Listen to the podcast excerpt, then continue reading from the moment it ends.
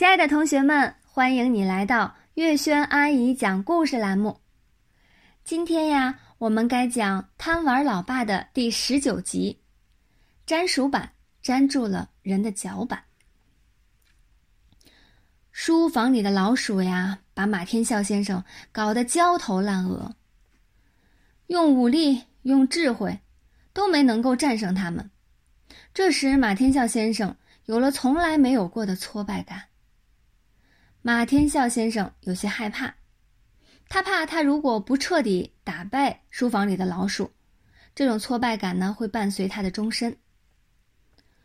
马天笑先生的秘书啊，罗小姐，不忍心见马厂长就这样被两只老鼠挫败下去，便向他献计献策，说有一种强力粘鼠板，是目前对付老鼠啊最强最有力的武器。开始的时候呀，我们家也跟你们家一样，只有两只老鼠。两只老鼠呢，那是生了一窝小老鼠。小老鼠长大了呀，又生了一窝小老鼠。就这样，我们家里就有了祖孙三代老鼠，起码有十几只。一到晚上呀，就猖狂的很。后来，我就买了一个粘鼠板，一举歼灭了这祖孙三代老鼠。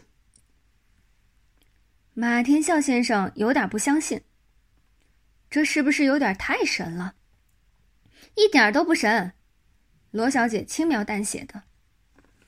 最先是一只老鼠被粘上了，他的兄弟姐妹呀就来救他，结果又被粘上了。然后是他们的爹妈来救他们，结果又被粘上了。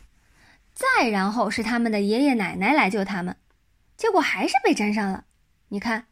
这不是祖孙三代都在这粘鼠板上了吗？马天笑先生一想，罗小姐说的合情合理，他相信了粘鼠板的威力。马天笑先生考虑到他家的老鼠啊和罗小姐家的老鼠有所不同，虽说只有两只，却是两只啃过书本的、具有高智商的老鼠，一点儿都轻视不得。他一口气买了四块粘鼠板，心想这就万无一失了。马天笑先生在书房里反反复复的设想着老鼠可能出现的路线。为了保险起见，他在东南西北四个方向各放上一块粘鼠板。哈哈，马天笑先生的挫败感呢已荡然无存，而且有了必胜的信心。只要被粘住了，就别想跑得脱。马小跳提醒他的老爸：“别忘了，我们家的老鼠是啃过书本的，聪明的很呢。”马天笑先生说：“再聪明的老鼠，都得在地上走路吧？走着走着，一不小心就被粘上了。”这一天，马天笑先生都很兴奋。嘴角一直挂着必胜的笑容。晚上，马小跳和马天笑先生躲在书房门外，只等粘鼠板粘上老鼠，他们就冲进去。擦擦擦，擦擦擦。只听老鼠啃书的声音，不见老鼠出来。马小跳问他老爸怎么办。马天笑先生很有耐心。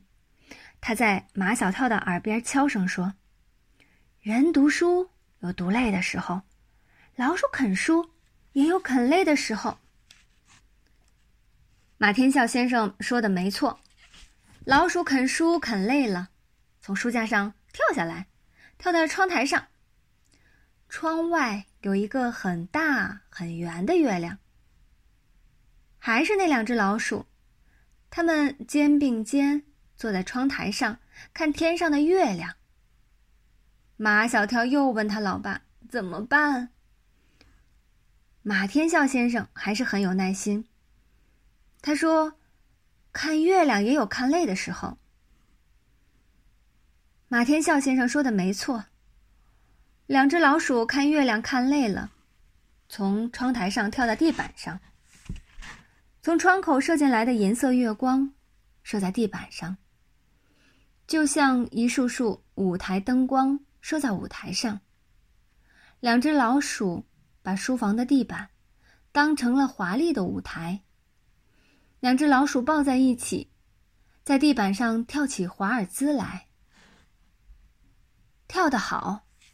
马天笑先生的两只眼睛和马小跳的两只眼睛紧紧地盯着老鼠的脚，希望它们跳到粘鼠板上去。可是，两只老鼠转来转去，转来转去。都只在四个粘鼠板的边儿上转。别泄气，马天笑先生比马小跳有信心。等他们转晕了头，他们就会转到粘鼠板上去。马天笑先生说的没错，两只老鼠啊，真的转晕了头，趴在地上不动了。马小跳冲！马天笑先生。带领马小跳冲进书房，两只老鼠像被注射了兴奋剂，在书房里疯跑起来。马天笑先生沉着的指挥他的儿子作战。马小跳把他们往粘鼠板上赶。马小跳把一只老鼠往粘鼠板上赶，老鼠从粘鼠板上飞跃过去，马小跳的一只脚却端端正正地踩在了一个粘鼠板上。他紧追不放，想把老鼠赶到另一块粘鼠板上。老鼠一跃而过，又跳过了一个粘鼠板。马小跳一脚跨过去，不偏不倚，正跨在粘鼠板上。爸爸，我的两只脚都被粘土粘上了。这时，马小跳听见马天笑先生更悲哀的声音。马小跳，我的两只脚也被粘上了。